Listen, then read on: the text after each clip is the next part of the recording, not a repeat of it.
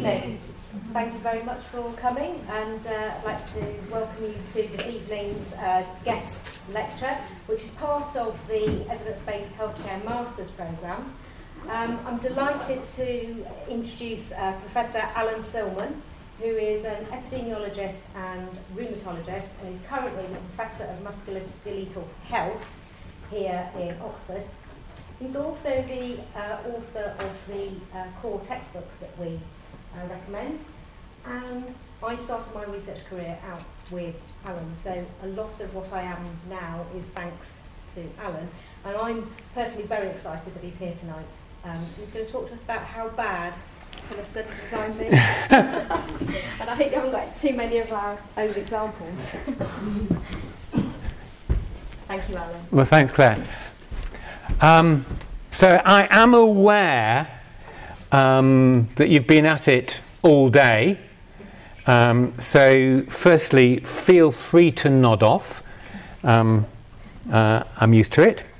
Um, and secondly, I'll try and make it reasonably light-hearted, um, as much as epidemiology um, uh, can be uh, light-hearted, and really to kind of share with you um, um, some thoughts about um, kind of things that uh, I, I, may or may not have, have, have done uh, differently. when, so I'm going to talk about four challenging areas. Um, one is primary data collection worth the hassle. Um, secondly, uh, epidemiology is not the art of the perfect, the art of the possible. Uh, thirdly, that um, uh, the days of the randomized controlled trial are probably at an end. Um, and fourthly, we spend a lot of our life trying to identify causes, um, and do we actually know what we mean? So those are the um, four areas that I'm, I'm going to attack, um, and uh, hopefully, if do nothing else, but stimulate a little bit of uh, discussion. Um, so, what about primary versus secondary data collection? What do I mean by that? Clearly, I mean the studies that Claire was so wonderfully involved in when we worked together in Manchester is what was traditionally the view of the epidemiologist. You went out and you interviewed people, or you sent them a questionnaire by post, or you did some measurement um, on them. Um, and the alternative is that you use the data that somebody else has collected. And if you were to draw up uh, a, a, balance sheet. This would be um, on your balance sheet. Well, of course, it's expensive collecting primary data and it takes a lot of time. It's quite difficult to do it in a broad area. But if you know what you want to collect, it can be uh, accurate and you can um, collect it um, uh, quite a lot in quite some detail and the secondary data uh, costs are low, speed is quick, you can cover a, broad area. Um, accuracy, well, very interesting. Um, actually, very interesting. I was, I, I'd often said them as an epidemiologist, particularly if you're interested in international health, the one thing you can rely on is vital statistics, births and deaths. Uh, and I was at a meeting a few months ago chatting with a colleague from um, um, India who told me that he reckoned probably only about 30% of Indian death certificates were accurate. So we assume that um, secondary uh, data uh, maybe has even low accuracy, maybe it's not even um, um, as good as that. Um, but I think um, there um, are um, an enormous number of issues in collecting primary data. And when I think of the amount of uh, effort that I've engaged in, and I guess more importantly, forced other people to engage in, um, in collecting data. Um, and the first thing is this issue of, well, we never study a whole population and we only ever study a sample. And actually, when you start thinking about that, it immediately causes a lot of anxiety because the whole basis of statistics is based on the fact that we are taking a random sample and inferring something about a whole population. Now, let's take the simplest idea where you're doing a, you know, a population in, in terms of a census, a whole national population. How do we go about taking a true random sample? Well, it's actually very, very difficult, and we might go to primary care, but what is a, a primary care uh, uh, uh, population, how representative, and how do we know that that primary care population is representative of all other populations? Much more challenging um, than that is when we, as clinicians, study patients with a disease in a case control study or recruitment for a longitudinal observational study. Because what we do, we make the inference that the people we are studying are a representative sample of everybody with the disease. Everybody with the disease that exists now, has existed in the past, will exist in the future. Well, of course, we can't take people who will exist in the future because we don't know who they are. And studying people who exist in the past are going to tell us about things that are of historical interest.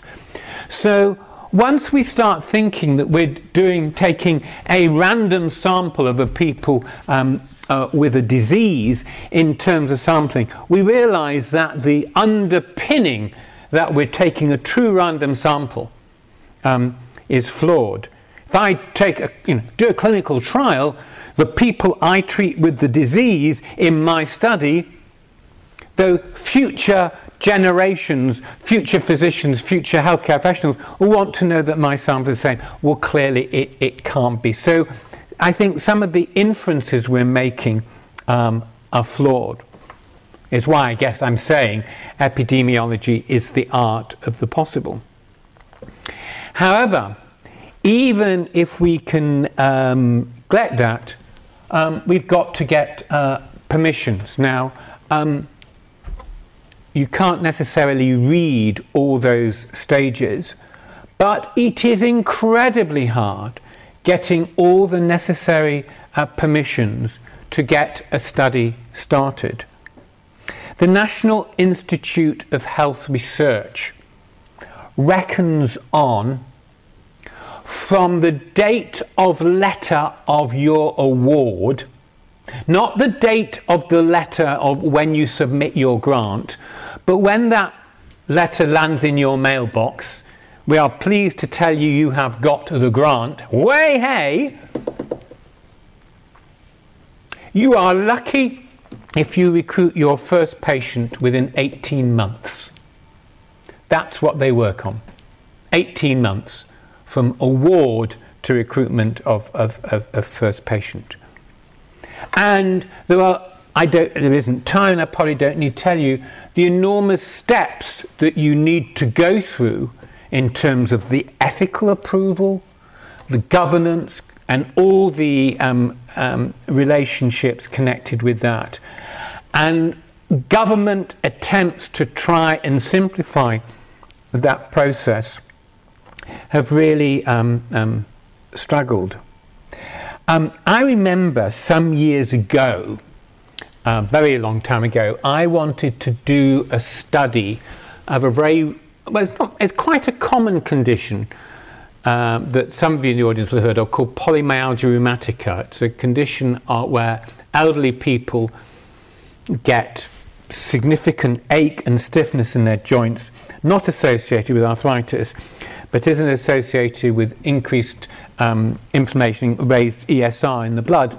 And nobody knew how common it was. So I decided I wanted to do a study And I thought that I would choose a, a convenient sample instead of a, a, um, a random sample and went to an old people's home or three old people's home in Southend on Sea.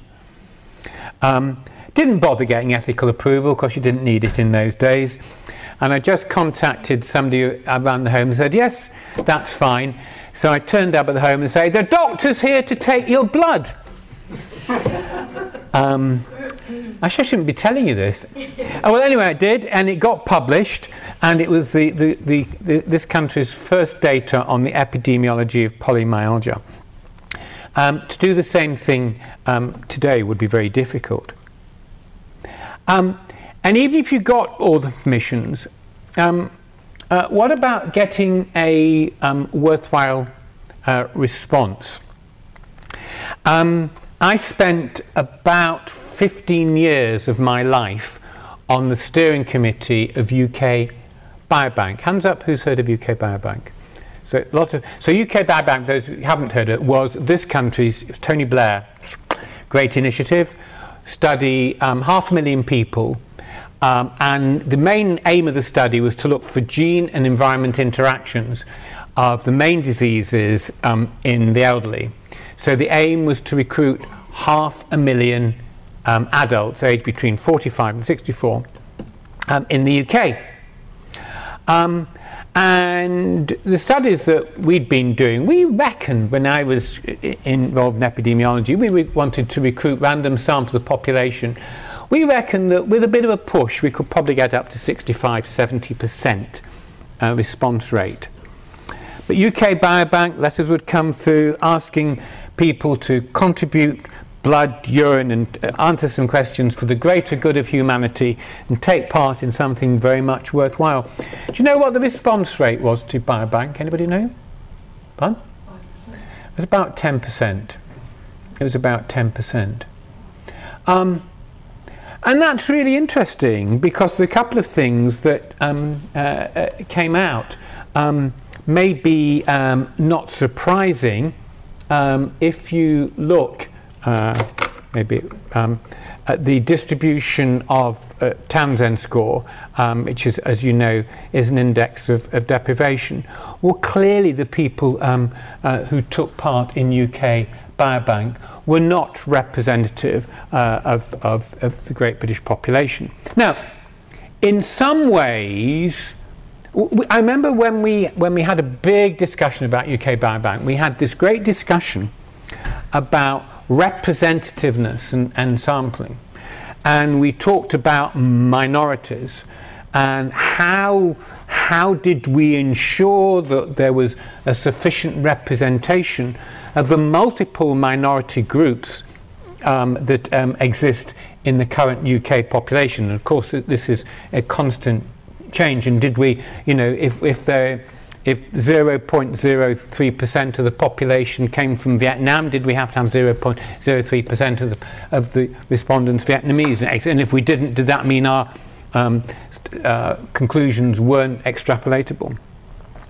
So it was a challenge, and in the end, we um, decided to drop it and hoped that we would have enough in, in different minority groups um, to make a judgment. But we've seen about uh, Townsend um, uh, um, score.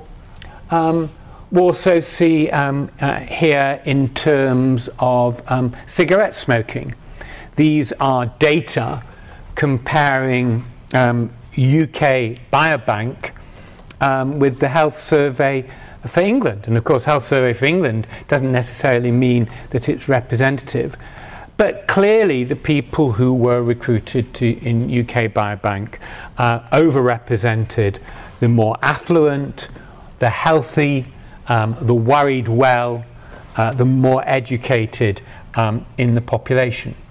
And yet, UK Biobank has been one, uh, been a very rich resource on the epidemiology of hundreds of diseases um, within the UK. Does it matter? Well, I don't know. Um, it possibly makes a, a less relevance when you're comparing within the cohort to compare, say, uh, between never smokers and current smokers within Biobank might be just as relevant as comparing between current smokers and never smokers in the population as a whole. That is an assumption um, which may or may not uh, be true. But certainly, in terms of just understanding the prevalence, um, there's clearly a limit. Um, the other thing is that the, the, the survey method um, works without problems. Um, that um, we believe when we are collecting that um, information, the information um, we're collecting is giving us the answer uh, we want. And sometimes that's um, not the case.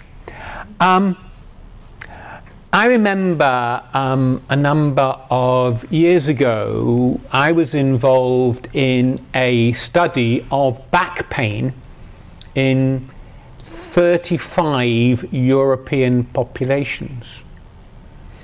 And we translated the question into the different languages and then we back translated to make sure that the meaning hadn't been lost.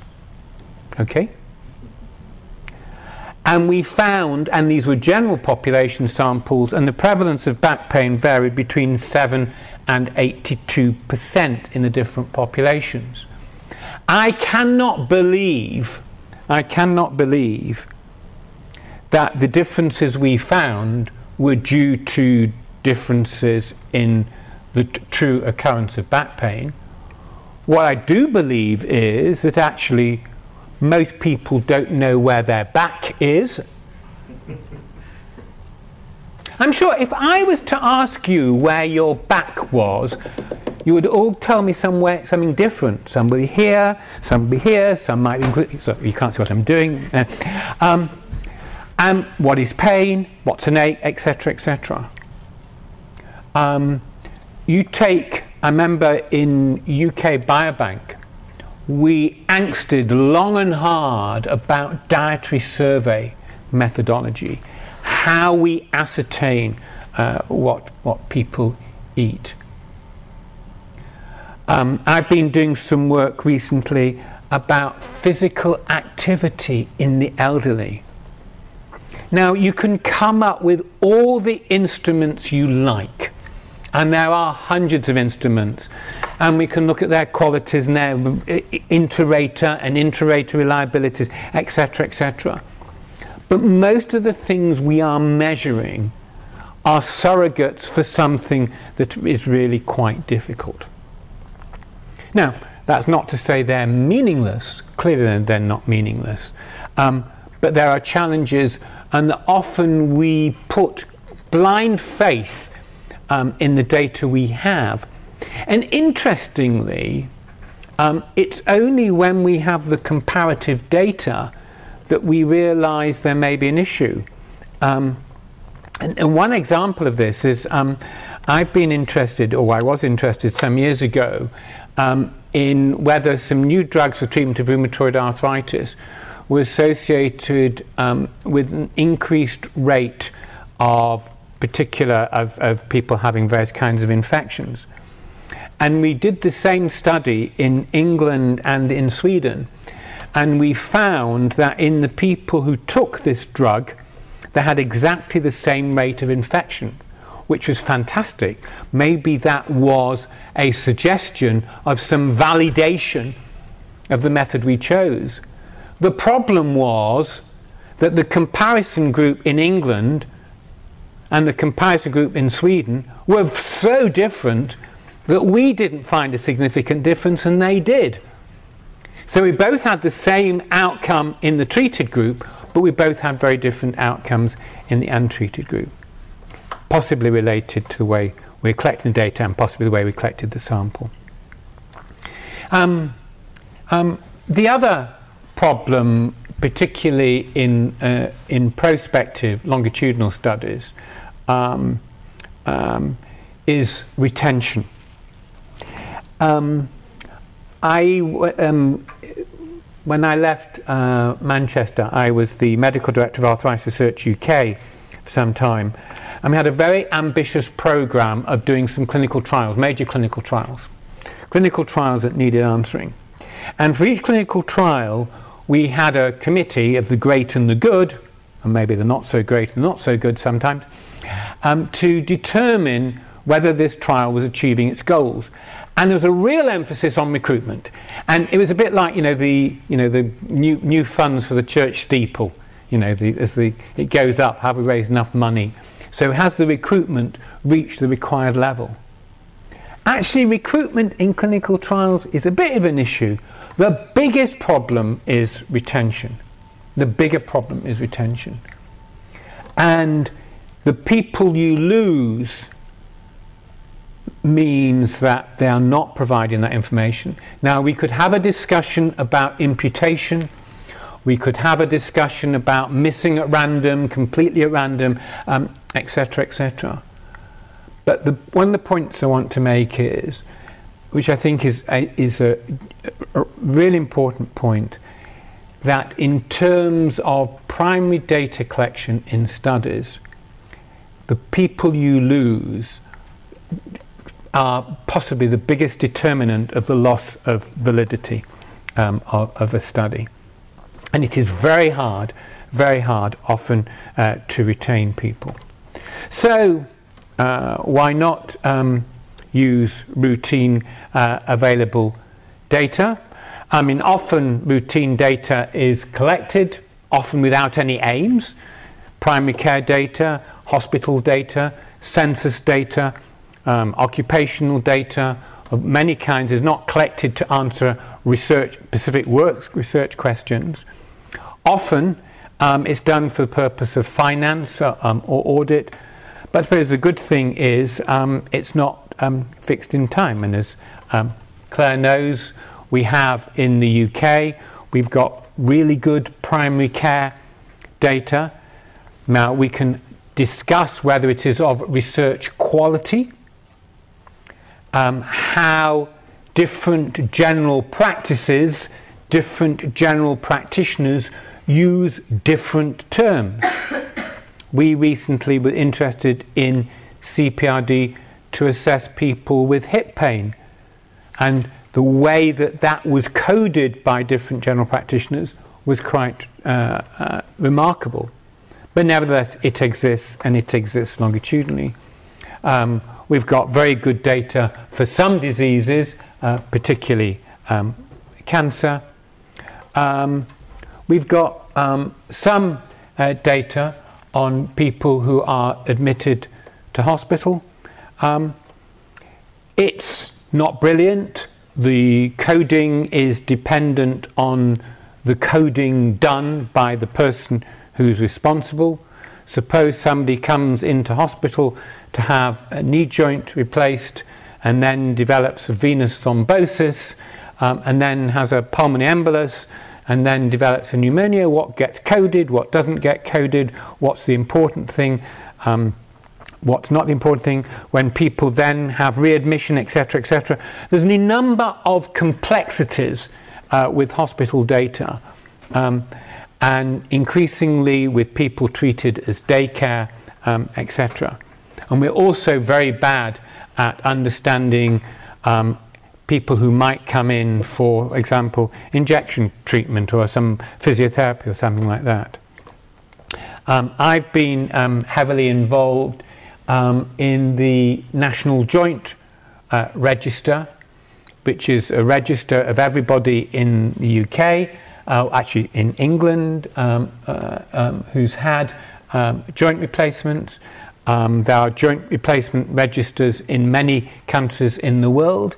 They have spawned an enormous amount of data about the value and the consequences um, of joint uh, replacement um, surgery. But they are not without problems. They are not complete. We know they're not complete, although the completeness has gone up. They are not always accurate.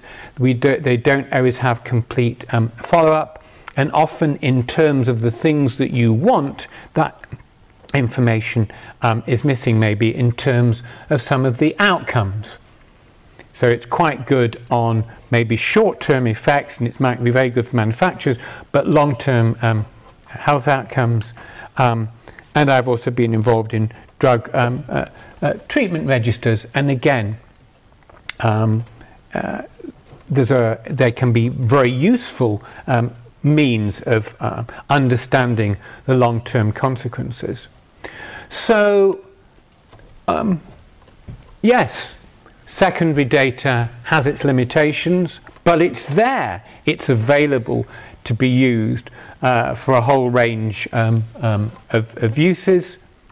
For descriptive um, epidemiology, it can tell you um, very easily in a way that will be very difficult to do for primary data collection in terms of, for example, the incidence, in this case, of different forms of ischemic heart disease. It can understand the age and gender influence.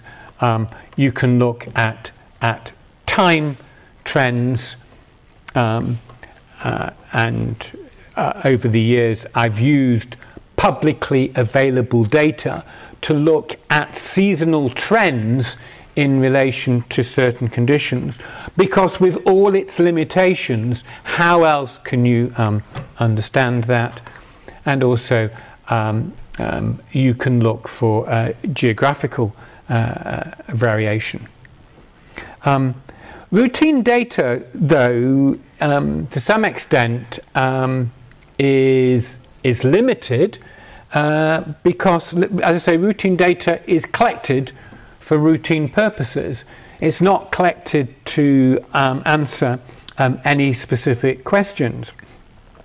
And there's a very big, and in fact, actually, um, in the today's was it today's Guardian, there was something about dangers of implants. That all these nasty orthopedic surgeons putting nasty bits of metal into otherwise non nasty human beings um, and why didn't something like the National Joint Register um, understand that people where there was a, a, a metal um, pelvic bit and a metal hip bit, so called metal on metal, why didn't the National Joint Register come out with that these things are harmful? The um, metal ions get into, into local tissues, cause a reaction, um, and, uh, and the joints can become loose, etc., etc., etc. Now, it was it the fault of the National Joint Register that it didn't answer the question? The National Joint Register said, "Look, we've got the data. It was up to you whoever that you is, to think of the question um, and answer it. So often we kind of assume that all these large routine data sets will somehow answer questions that they have been taught, maybe some machine learning or something, um, um, to tell you. Essentially, they are a tool, but they need, at the moment, uh, a human um, um interface um, to, to ask questions. I think um, what is um, useful is the potential that you can um, uh, uh, explore things within routine data, and it may be that it's um, there's some potential for doing research within the register, but often a register um, is limited. I think um, some of the most interesting stuff is the potential linkage between um, uh, registers. Um, and um, I'm sure a number of you will have heard of the Farr Institute. Um, uh, and I went to a very interesting talk where in Wales they had linked childhood absence at school um, with mental illness later on in life. So, this is the potential of linking registers that can um, add to the richness of one register. I sometimes feel it would be wonderful to live in countries other than um, Britain, and in fact, I think what's happened recently, I think it'd be necessary to live somewhere other than in Britain if you want to survive as a researcher. Um, but anyway, who knows? Schmegelit through Polaroid. Um, but um, there was a colleague of mine in Sweden a number of years ago, and in Sweden, uh, up to a few years ago, believe it or not, they had conscription. I'm not sure what the people did in the Swedish army. I'm not sure who the enemy was, maybe the Danes. Um, uh, but one of the questions that they asked these Swedish conscripts uh, was how regularly they took cannabis, which, of course, being Swedish, they were very happy to tell you about. Um, and they were then, this guy was then able to link these anonymized questionnaires that were collected on all Swedish conscripts to the Swedish Mental Health Register to show there was a link between cannabis use in recruits um, and schizophrenia later on in life. Now, that's not to say that it was the cannabis, may have been um, uh, you know, other confounders, um, uh, but the uh, um, potential of linking registers uh, is really important. Um, as Claire invited me, um, how could I not uh, talk about uh, an example where we were able to link uh, to registers where we were interested in diet and, and rheumatoid arthritis. And it just, this, two do a study of a disease as rare as rheumatoid arthritis, collecting decent diet data would have been impractical.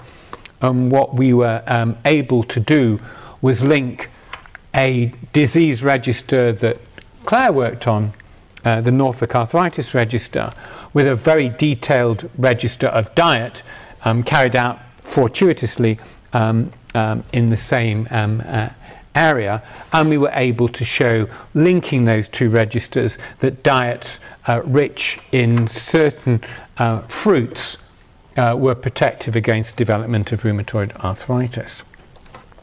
Um, so, um, and, and Biobank, the richness of Biobank is not in terms of what data Biobank collected cross sectionally, uh, but what it can tell us, say, linked to, to primary care. Um, but the challenge in routine data uh, is, is, is quality. Um, and you know, I, I, talked to you about the National Joint Register, which has been used as the data on the outcome um, of hip joint replacement. And the quality of the data, it's, it's, it's good, but it's not what we would call research quality because research quality data inc- requires, as you know, the kind of things that it, you know we're constantly testing for drift, for variation between observers, and look at va- variation within observers in the way things are collected, completeness, etc., etc. And the kind of things we teach epidemiologists in terms of how you maintain data quality in a study lasting six months or a year or two years. And here we're relying on data collected nationally over maybe decades. And there isn't the funding, there isn't the sort. We cannot accept, we have to, sorry, have to accept um, um, that there are um, limitations um, in the quality of the data. And there's a trade off between, on the one hand, I've told you how difficult it is to collect primary data, but we have to accept that there are challenges um, in the quality of secondary data. So, um, uh, epidemiology to me, um, I don't think it's possible um, to do the, um, uh, the, the perfect um, study. I think anybody who says that they've done the perfect study um, I don't think is telling the, the truth. Um, but I think what it's our responsibility as investigators to do two things to be clear about the possible imperfections. Is it a sampling bias? Is there problems with the survey methodology? Is there a problem with non response loss to follow up? And be open about it. And then and then the key thing is say, and okay, given that, what are the consequences? What are the consequences? And sometimes, guys, sometimes it might be that actually the consequences can be helpful. A bias could be helpful. What do you mean? What do I mean is the guy lost his marbles. A bias could be helpful. Um, um, let me give you a suggestion, a, a, a real example. So there was an, at one time there was a worry that women who had influenza during pregnancy um, were um, um, at risk of having an infant who would have delayed milestones. So they took women, they took children with delayed milestones and had a comparison group of children without delayed milestones, um, and they interviewed the mothers about whether they'd had influenza, influenza in pregnancy. And actually, that was probably the only way they could get that information because it wouldn't have been easily recorded because most of them may not have gone to their GP. And you immediately would say, well, of course, the women who had a child with low milestones would be more likely to recall the things that had happened in pregnancy, and maybe would be more likely to recall having influenza than a woman who's got a normal, healthy baby. And this would be a criticism of that study. That particular study found no difference. That particular study found no difference. So if there had been a bias, it would have been in the direction of finding a difference. And because they found no difference, in some ways, that bias in the study, in that study design, did not really affect the conclusion, which was, in this particular instance, reassurance. So, biases, in that sense, um, uh, uh, uh, can be helpful. So, it's important to be clear about biases, uh, and it's inc- important to go beyond that and understand how the imperfections will have influenced the results. So I tell my PhD students, for example, I don't expect you to do the perfect study. But what I do expect you, I do expect you to understand in great detail the imperfections of what you've done and how they may have altered, if at all, and by how much, the results you've obtained. Okay, moving on swiftly.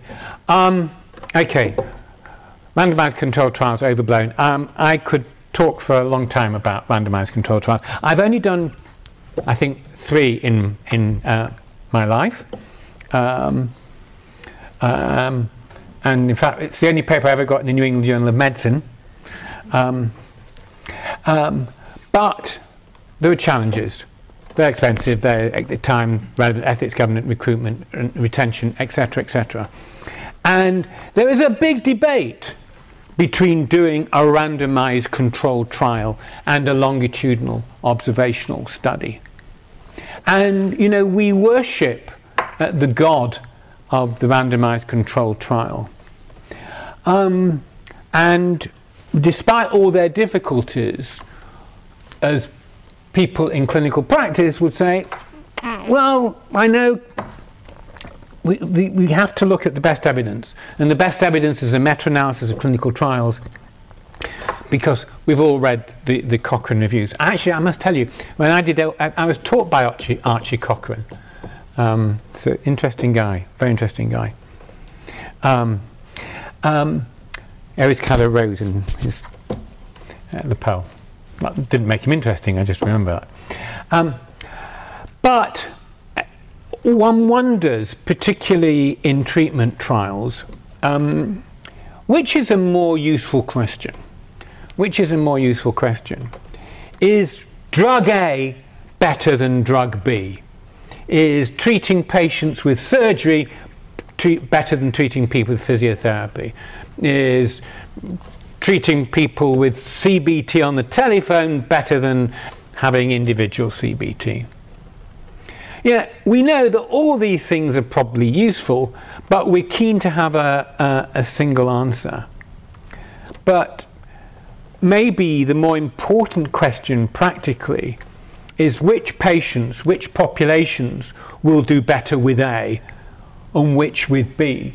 Because actually, in today's world, when we do these comparative studies of treatment, actually they're probably all effective in somebody. Um, one of my spare time um, occupations is I chair uh, the appeals panel for NICE. Um, and NICE is often based on whether we approve um, or dis- uh, uh, don't approve a drug or uh, a technology for use in the NHS. And the appeal always comes down on not whether drug A works or not, or it, even it can be shown to be cost effective or not. Because in some people it will work, and in them people it will be cost effective, but in others it won't work, and in others it won't be cost effective. So, on the whole, it may be that it might not be more cost effective than some people or work more, but the drug company or the patient advocacy group or the healthcare professional advocacy group say, but if we knew the subgroup in whom it worked, then we should use the drug. And we can show you clinical trials, we can show you observational studies where we've done the subgroup analysis and shown that in this subgroup it's great and therefore nice, use it. And we couldn't do a clinical trial of every possible subgroup because we didn't know what subgroups they were to start off with, and it would have been too expensive. But of course, the statisticians say, well, this is post hoc reasoning. You can't go, if you didn't start off with your analysis, you didn't start off setting out to look at this subgroup, don't come to us as purist statisticians and say, now it works in a subgroup. But I just wonder, folks, I just wonder, folks, in reality, whether actually accepting that most treatments will work in some people, the challenge is not A but is better than B, P less than 0.05, or even P less than 0.01. Because it could be 48% and 52%, like the referendum.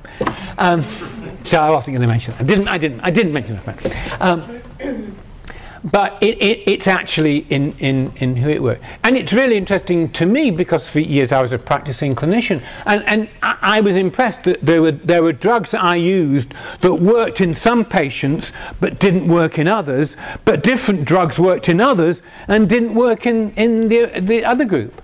And if I'd done a clinical trial, it might have told me something about the order I should use the drug but it doesn't necessarily tell me who it works. And maybe we need to rebalance some of the questions we ask in terms of doing the good longitudinal study. And that doesn't mean to say that there's any compromise on quality. To do a high quality longitudinal observational study that enables you to do a proper subgroup analysis, you need to apply the same rigor in sampling, in recruitment, in the retention, in the methodological quality of um, reliability, validity, etc. It's not an opportunity to do a study on the cheap, but it's maybe an opportunity um, uh, to do something um, uh, that's perhaps more useful. Um, I'm just going to, in, in the last um, four five minutes, I just want to, just out of interest, talk to you a little bit about why we need epidemiology um, anyway.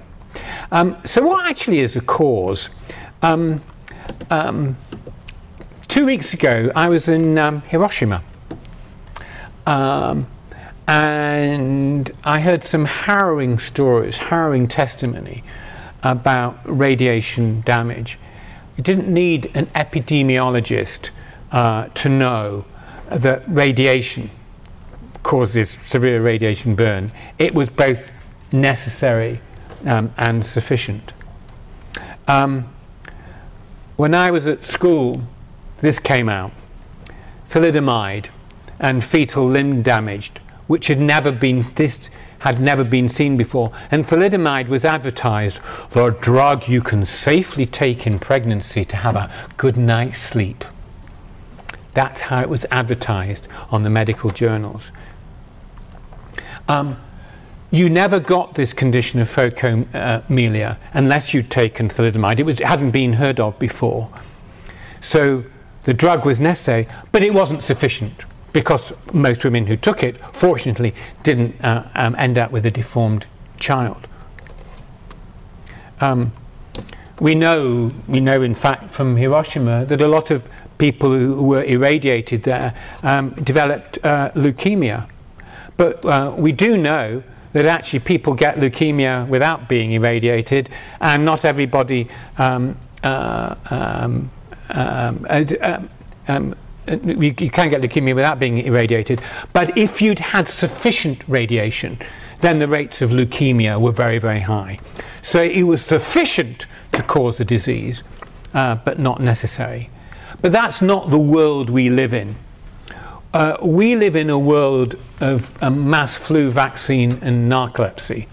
And I'm sure after a day on your course, however good it is, maybe many of you suffer from. No, actually, amazingly, no. Uh, narcolepsy. Um, and actually, this was something um, I was um, asked to, um, I was sat on a, a, panel about when they had this uh, um, mass flu vaccine for H1N1 and whether it caused narcolepsy. But of course, um, you know, most most people who um, narcolepsy hadn't recently had a flu vaccine. We knew narcolepsy existed, and most people um, uh, who'd uh, had the vac- who'd uh, had the vaccine didn't get narcolepsy. So we know most cases narcolepsy not immunised, and most immunised people did not get narcolepsy. So in this case, that um, immunisation may be a cause, but not be uh, the cause. And so, my uh, finally, just very through, as we're in Oxford now, uh, we often look to understand causes um, with uh, Bradford um, um, Hill. And Bradford Hill uh, who was a medical statistician, who was the first person to link smoking with lung cancer, said, okay, there's many cases like the, uh, the flu vaccine and narcolepsy where it's not obvious and causes are not sufficient and necessary. But let me give you some criteria. The effect is strong, not true. We know that what modern genetics has told us that genetic effects can be very real because they're biological, but often very weak. Um, the effect is consistent, makes it more likely. Actually, not true, because often we get inconsistent results because the research quality was not good. Um, the, there is a specificity about that relationship between the perceived outcome, uh, uh between perceived um, predictor and outcome. But actually, that is often not the case. Many things like obesity or cigarette smoking, for example, associated with many outcomes. Um, what about dose response? Well, again, not true. It may be that some things are threshold. Um, other um, evidence is coherent. Well, it may be coherent, uh, it may not be. Um, is it biologically plausible? Well, is it biologically plausible that this vaccine was going to cause narcolepsy? Actually, you know, probably not. Probably not. Um, and there are so many areas where we, we, we come up. Is it biologically plausible that exercise may protect you against having a stroke? I just pose that question to you. I'm sure they can find some evidence that makes it biologically plausible, but you might find evidence against it. But what Bradford Hill goes on to say is that ultimately we need experimental proof, which relies on a, a randomized clinical trial. And after attending this talk, you probably think that is not a route that you will go down. And on that happy note, I will take criticisms or even missiles thrown at me. Thank you very much.